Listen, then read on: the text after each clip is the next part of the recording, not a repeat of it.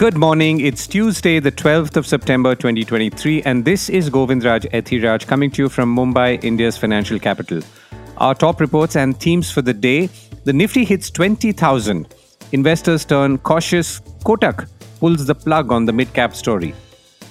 A new sovereign gold bond scheme launches amidst a positive outlook for gold. How chronic prescription medicines are shifting online and why Augmentin continues to rule the day.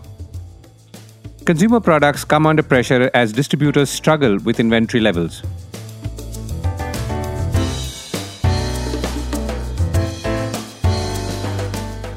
This is a core report with Govindraj Ethiraj. It's too much of a good thing. First, a glance at what's happened at the stock markets yesterday. The Nifty 50 kissed the much anticipated 20,000 mark, or more specifically, it hit an all time high of 20,008, surpassing the previous high of 19,991 and closed 176 points at 1996, or that's 19,996. Some 49 of all the 50 stocks in the Nifty 50 have actually participated in this latest rally. The Sensex, on the other hand, crossed over the 67,000 mark and ended at 67,127, up 528 points. So that's what happened yesterday. Now, much funds have been flowing into Indian markets and into equities, both from within and outside the country. But then, too much of a good thing, of course, can be bad too. A new report from Barclays, the investment bank, says that with positive net flows of money into the Indian equity market for the fifth straight month in July, complacency is a distinct risk. Despite the strong performance of the local market in recent months, we are cautiously optimistic on the market for long term investors, the report says.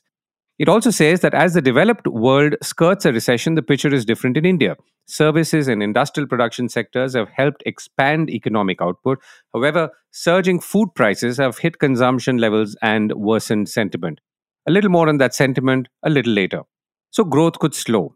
Now, earnings in the April to June quarter illustrated the underlying health of the economy, says Barclays, and profits for the 50 largest companies shot up by over 35% compared to the same quarter last year. So far, so good. The financial, auto, infrastructure, cement, and energy sectors appear to be performing well too.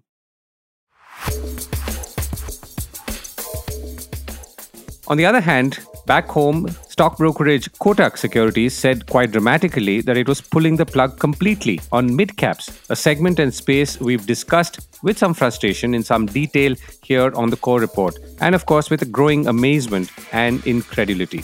Now, in language which is quite stark and a little unusual for a brokerage report, Kotak Securities says we see limited point in trying to find fundamental reasons behind the steep increase in stock prices of several mid cap and small cap stocks. There is no meaningful change in the fundamentals of most companies. In fact, they've worsened in many cases. The primary driver of the rally appears to be irrational exuberance amongst investors, with high return expectations and purchase decisions being driven by the high returns of the past few months. And I'm going to read through a lot more of this report because I think it's interesting, almost like a mini masterclass of what can go wrong. By the way, says the Kotak report now, the Nifty mid cap index is up 32% and the Nifty small cap index is up 35% in the past six months. It also points out that the mid cap and small cap funds of domestic equity mutual funds have seen inflows of over 21,000 crore rupees, while large cap and flex cap funds have seen outflows of 6,000 crore rupees. So, investors are smart and responsive, if nothing else. Moreover, some 6.4 million new folios opened in mid and small cap equity mutual funds in the last 12 months, a 34% increase. So, small and mid cap funds have been attracting a whole bunch of fresh investors into stock markets, almost like bees to honey. More specifically, Kotak says that the new favorite mid and small cap stocks of institutional and retail investors are in the broader investment sector, which is capital goods, defense, electronic manufacturing, railways, real estate, and renewables. Now, all these stock prices have obviously shot through the roof. On a more candid note, Kotak Securities says it expects a decent investment cycle, but it says we are not sure about the quality of many of these stocks given their historical weak execution and governance track records. In addition, many of these sectors, I guess it means railways as an example, fall in the B2G or business to government or B2B or business to business categories, which raises issues around execution and profitability. We believe that market expectations for both revenues and profitability may be too optimistic across these sectors, says Kotak Securities. And then it says that we are dropping our recommended mid cap portfolio since we cannot find too many stocks beyond the banking and financial services space that offer decent potential upside to our 12 month fair value. It also says that we would have had to remove these stocks from the portfolio anyway, as it would be incorrect to recommend stocks with low conviction and potential downside to our fair values, which would have left a portfolio comprising mostly BFSI or banking and financial stocks. Many of the stocks, by the way, have jumped in the past few months, some within weeks of inclusion in the portfolio. So, Kotak Securities says it changed the portfolio frequently in the past few months to keep up with rampant stock prices, but have largely run out of options. And finally, in what sounds like a cross between a lament and a confession, if everything so far was not one already, Kotak Securities says it's obvious that we've not developed some special stock picking skills recently. And in our view, the steep increase in stock prices simply reflects the irrational exuberance of investors in the mid and small cap parts of the market. And maybe there is gold to be struck. As we speak of stocks and the irrationality of it all, maybe it's time to look at another asset class. As you know, we speak a lot on stocks and real estate, but I've not really touched gold. And about time we did that since we have some news to report too. The Reserve Bank of India has established the issue price of a sovereign gold bond for the September 2023 series, or it's the second series, at 5,923 rupees per gram. Now, this upcoming installment of the program is going to be available for subscription starting September 11th, that was yesterday, to September 15th. Now, how has the price been arrived at? Well, it's the nominal value of the bond based on the simple average of the closing price published by the India Bullion and Jewelers Association for gold of 999 purity of the last three working days of the week preceding the subscription period. That's September 6, 7, and 8, which works out to the number that I just mentioned. That's 5,923 per gram of gold. And there is a little more to it. So I reached out to Anuj Gupta, head of commodities and currencies at HDFC Securities, and I began by asking him to tell us about sovereign gold bonds in general and the current one in specific. Gold bond basically launched by the Reserve Bank of India in year 2015 at the rate of almost 2680. So after that, we saw a huge jump. So gold bond basically a investment part where people will invest gold in the paper form and this is issued by the government of India, RBI. So sovereign gold bond basically is a part of investment in the gold. So generally in India, we have seen a tradition to invest in gold in the physical form, but now this is the paper form of investment in the gold and is hedge against inflation as India is the biggest consumer of the gold. So this is the one of the way to invest in the gold, which is, you know, controlled by RBI or government of India. Right. So that's the general description. What do you think about this particular launch, Anuj? See, this launch is starting from today till 15 September. RBI launched this product at 5923 per gram. But for the retail customer, RBI giving a 50 rupee discount. So it would be at 5873.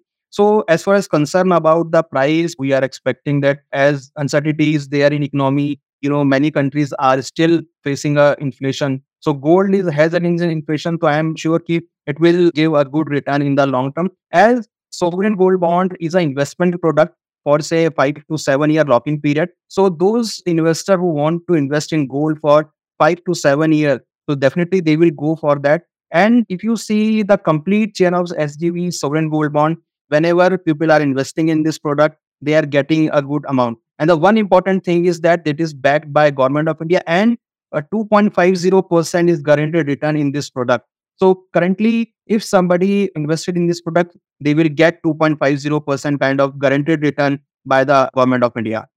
And you'll get it twice a year, if I'm not mistaken. Yes.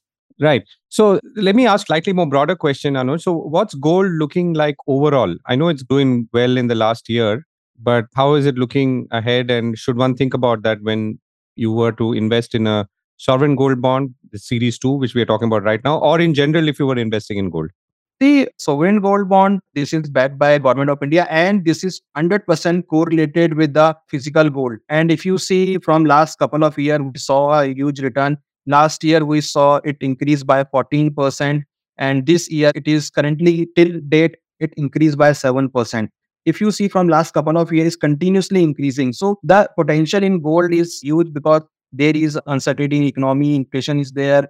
And recently we saw that Federal Bank increase interest. Right now, they are saying they will not increase interest rate in the coming year. So again, they are fighting with the inflation. So the current fundamental factor are still think positive for the long-term perspective. As far as concern about the demand side, if you compare the demand from last year to this year, as China is again the biggest player, but in China, the demand of bar and coins increased by 49.3 tons up to 32%. And the global bar and coin demand increased by 6%. So demand is there. People are accumulating gold in physical form slowly and slowly. However, on a higher price, we saw some profit booking as well as people starting profit booking. But for the long term perspective, definitely people are looking towards this product for the investment. So if somebody want to invest in gold in a physical form, so this would be a better choice because it is 100% correlated by in tandem with the physical price. So my view, if somebody wants to invest in gold for current year till year 2030, because as per the WGC, they are expecting a huge demand from the central banks, huge demand from the retail investor, and huge demand again for the physical side. So demand is a very good. So I am expecting if somebody invested at current price, they will get a better return after five to seven years. Right. And I think that sort of answers the question that I may ask about the influence of the dollar and so many other asset classes. But you're saying across asset classes, this is a good bet for the next five to seven years. Definitely. However, we are seeing a momentum also in the dollar index, which is trading around 105 and which is influenced by the FOMC interest rate decision. But yes, definitely, if you see the economic side, of the US, still they are running with some, can say, slowdown. So that will again impact on the dollar index and possibly the demand of gold hedge against inflation or demand for hedge against uncertainty and again the investment demand so that will also play a very important role for the gold price and i am expecting that in the long run gold will price give a good return right anuj thank you so much for joining me thanks chronic disease medicines are increasingly shifting online. New trends are emerging in the pharmaceutical industry, which is worth around $50 billion in India. If I were to sum them up, because they're a little different, online pharmacies are gaining popularity for chronic segments where people are ordering the same medicines again. Augmentin is the number one drug in the country. We knew this, but the reason now is actually a little different and a little interesting, maybe not so much in a good way, and you might want to hear.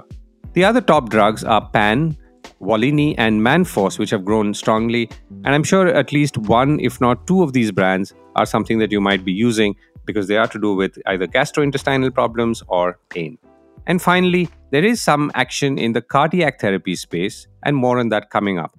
I reached out to Sheetal Sapale, Vice President Commercial at pharma industry intelligence firm PharmaRack, and I began by asking her to take us through the latest set of trends that she was seeing. Yeah, if you look at online pharmacies, COVID times have been a game changer for the online purchase of products or online pharmacies which have proliferated in the market.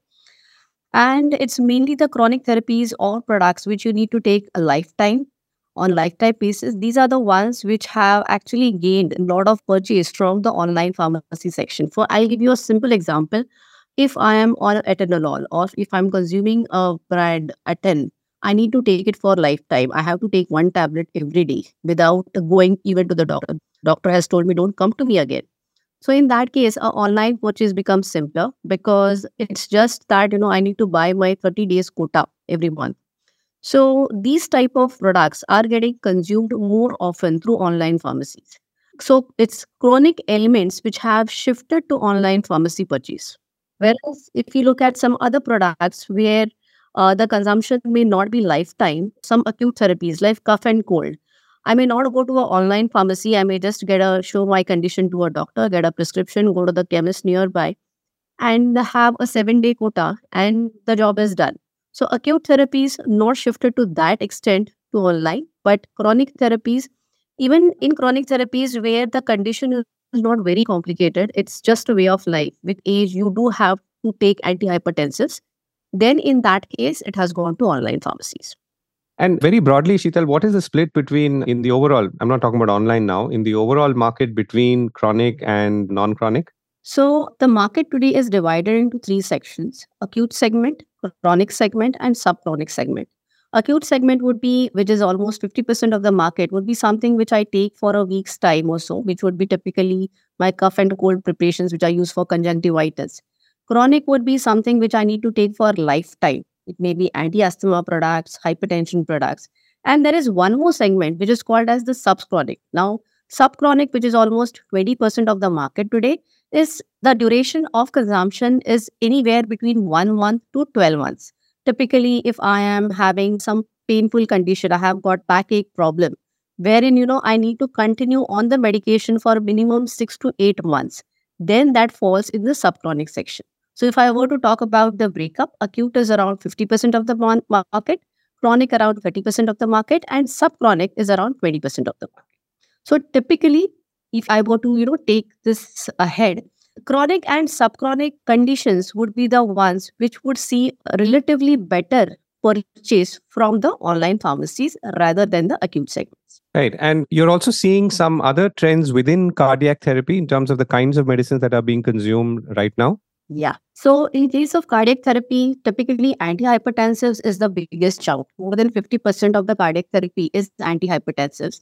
Then we have products which are more of blood thinning agents, lipid lowering agents, or you know, we have heparins or you know, little high-end cardiac products. But these products, if I were to see in terms of consumption, the consumption is much more than what it was in the pre-COVID times indicating that the disease pattern or everything is in line with the disease incidence and prevalence. Consumption has increased in line with the population growth and the disease pattern. What I had seen typically in case of antihypertensives, I did not see this type of growth in unit consumption, wherein we realized that antihypertensives, which is to a great extent way of life, consumption is happening more through the online pharmacies, whereas other places where you really need to go to the doctor or there has to be a preference or prescription given by a doctor to consume these products for a limited period of time, I will not buy it online. Even these products are high value products, very expensive. Right. So, in your latest study, you've shown that brands like Pan, which I'm assuming is pantoprazole or the equivalent, Volini and Ryzodeg are growing or have grown double digits in August. So, is there any link between all of them? Volini, of course, is the pain medicine, and PAN is to do with gastroenteritis, I'm assuming. Yeah, so it's more of a disease pattern because gastro conditions, cough and cold conditions, asthma conditions, these are the conditions which actually pick up in the monsoon season and in the winter season. So now is the season for these type of conditions and pain management actually becomes a co-prescription because typically you have a gastro condition there is a lot of pain you end up taking a pain medication along with it or you are having some problem in cough and cold where there is body ache or viral infections lead to a lot of body ache so pain wraps come along with as a co-prescription along with these core therapies Right. And Augmentin continues to be number one, I can see. So, I mean, that's the one drug that India seems to consume or is continuing to consume the most. Yes, Augmentin, because of price control, the price of this product has come down significantly and it's known and tested product in the medical fraternity. It is from GSK, so quality is guaranteed. If I'm getting the same quality product at a slightly lower price, I may not go to other generics or branded generics because the molecule or the amoxicillin plus clavulanic acid combination itself is a very powerful combination. This has actually played well for Augmentin. That's number one. Number two is there were a lot of therapies or operations that were put on hold in the COVID times. Of course, now it's almost more than a year that the COVID era is over, but then all the pent up surgeries are now catching up. And that's the reason why Augmentin continues to grow because it is the most wanted or the most preferred brand in the market as far as operations or post surgery follow ups are considered. Right. Sheetal, thank you so much for joining me. Thank you so much. Consumer products are not moving as smoothly as they did before. Now, the data does not quite show this, but from the distributor standpoint or endpoint, if you want to call it that, this is the first time in a while that volume offtakes are down both in urban and rural markets. Let me collect some slightly different sources for that data that we have. A report from retail intelligence platform Bizom, quoted by Business Standard, for example, says Kirana stores are now being careful on how they stock up on a month on month basis, sales from shampoos to detergents were down 8.4% in August, while they were down 11% year on year. Urban sales in all were up about 2%, though rural took a hit, down almost 17% year on year. On the other hand, the NIQ or the Nielsen IQ said in its FMCG snapshot, again according to reports for the June quarter, that April to June 23 was the best in a year and a half, with positive strides across all growth sectors. But the impact of rains or the lack of them has kicked in after June, so it's that quarter, which is the next quarter or the current quarter, which one should be watching out for. Now, significantly, the contraction in purchases is apparently because people are saving more. Now, this is also increasing inventory levels for distributors across the country. So, I will dive into the savings part in a few days from a macro perspective. But for now, I reached out to Dhairyashil Patil, president of the All India Consumer Products Distributors Federation, based out of Kolhapur in Maharashtra. And I began by asking him how he was seeing the impact of inflation and surging food prices on demand. The impact of recession is now being seen because post COVID, there was never a downturn into an FMCG segment. But last two quarters, we are being able to clearly visualize or clearly see the effect of the recession on FMCG segment, wherein we have been finding the volume offtake from the retail trade has drastically gone down in both the segments, in rural as well as urban because previously it was just rural pulling down the entire demand sector. But right now, both the segments, rural and urban, are pulling down the demand because basic issue stays there. People are on the trend of savings mode. So bare minimum necessity is being met right now. Got it. And where do you feel is this being displayed or manifested the most? I mean, which product categories or SKUs that you feel this is most evident? See, the most evident is obviously the beauty categories. Then comes the detergents and the food because most less impacted is food. As food has been growing for last decade by say about double digit numbers, but still beauty category is the worst hit. Okay, and is this across the country phenomenon, Dhairyashil, or is it more in some regions where it's more pronounced than the other? It is across the country. See, behavior of FMCG consumer is generally same across the country because the eating habits or the consumption habits of the consumer come what may he's from north south east or west. See the brands might be different but if people eat uh, biscuits with the tea it's common everywhere that people eat biscuits with the tea. The staple food is eat. The brands would be different but the phenomena is common. Right. What about areas like personal care? Are you seeing any trends there? Yeah, personal care is having a steady growth, I guess, because see, all of them are going less on volumetric business. Though every company and every distributor is doing their value based targets, but they are facing issues in the volume based targets. There are two reasons for this. One is the genuine slowdown on the demand, and second, the grammages in each and every packages are going down. That is the trend we have seen in last two, three years, where the grammages for each and every packages have been drastically ground down by 10 to 15 to 20%. And that is what pulling down the volumetric growth. So grammages are reducing and I'm assuming prices are the same, if not higher. Prices are either same or higher. Prices have never come down. So the consumer has been hit on both angles. One, he's paying a higher price and getting a lesser volume. Every packaging and every say about a continuous cycle.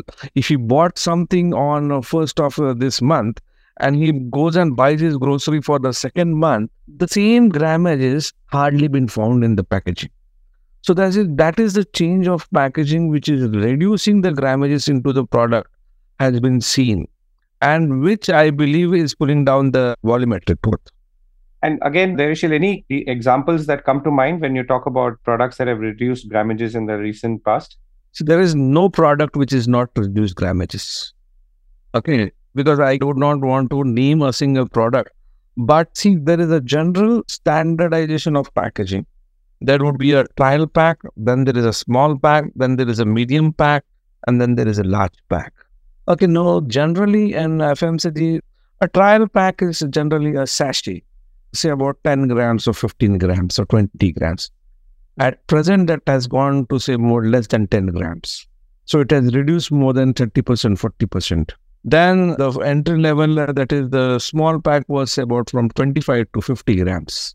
That has again come down to 40 grams or 30 grams or 35 grams. Then the medium pack was about 100 grams to 125 grams next level. If you could recollect your memory, that 125 grams is now come down to 120, 110 grams. So each and every company is having multiple of SKUs on a same category of segment. So they will have four, five SKUs in uh, small packets. They'll have four, five SKUs in uh, medium level packaging. They'll have four, five SKUs, for example, in a higher price, they will have uh, 750 grams, 800 grams, 1 kg, then there will be one and a half kg. This is happening because there is no standard law in our country which can restrict people from getting n number of SKUs and in turn consumers are being confused in that. So the first quarter of most consumer product companies, I looked at Levers or Nestle. So they've all been strong. I mean, sequentially, they seem to have slowed down slightly, but otherwise, overall, I mean, profit growth is strong. That is what exactly I was telling you. See, no company in FMCG has been on a negative path, even in Corona, because there are two reasons. One, they were having a massive price hike drive, and second, trail of uh, reducing grammages. So both ways, they are going to meet up their value-wise business and also the profitability, because profitability comes from both ways for them. One, the MRP of the product is hiked up. Two, the grammage into that packaging also is taken down. They have hiked up a 10% MRP and uh, lowered 10% volume into the product. It gains them 20% of profitability. So this is a basic reason the companies are showing their results in this way. I believe no company will be having an volumetric growth and a profitability at the same time. Right. And let me come back again to the first question in a way that I asked. So, next few months, Dhairyashil, how are things looking? And you said that savings is increasing. Categories like uh, beauty are hit, food less so. Are you seeing the overall impact on distributors, retailers? How are you seeing that? I mean, do you feel business could be tight or it could be like before, but maybe with some changes? Quarter three is always been putting up good numbers for FMCG. But unfortunately, this year we are not having a good monsoon across the country. At the same time, we are on the high of our restriction mate. So I'm very positive that we could have a good quarter, but we'll have to hope for a good festive season.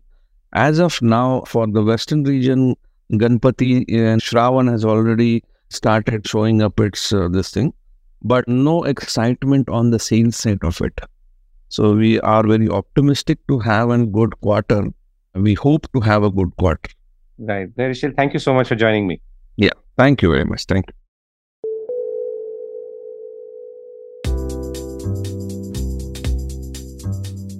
So, what's next with the G20 summit? Well, the G20 summit now goes to Brazil. You do know, I hope, that the G20 presidency rotates between member countries. The previous one was Indonesia, and the next one is Brazil. Brazil's president, Luiz Inácio Lula da Silva, took the baton, so to speak, figuratively, that is. And before leaving, he spoke of the Global Biofuels Alliance and said that this is the happiest decision for Brazil as they've been fighting for it. A total of 19 countries and 12 international organizations have so far agreed to join the alliance, including both G20 members and non member countries. India, Brazil, and the United States are founding members of this alliance. We continue to improve ethanol production in Brazil. Everyone knows what role Brazil plays in ethanol as an alternative to oil, Lula said. He also added that Brazil has the tech control on biofuels, and this initiative is important for everyone's future. India wants to achieve 20% ethanol blending in petrol by 25 26, which is literally in two years' time. There is some skepticism on this, as I've heard from industry sources, but the movement is definitely catching on. The government's ethanol blending program, or E20 petrol, that's petrol blended with 20% ethanol, is reportedly selling at more than 1,900 petrol pumps across the country. And the effort, like I said, is on. And sugar factories, including one I visited a few weeks ago in western Uttar Pradesh, are filling tankers with ethanol manufactured from sugarcane and trucking them to refineries in the region. Now, I don't know if you've been near an ethanol refinery, but it really stinks. On that note, that's it from me for today. Do visit us at www.thecore.in and sign up for our newsletters and detailed reports and columns. Have a great day.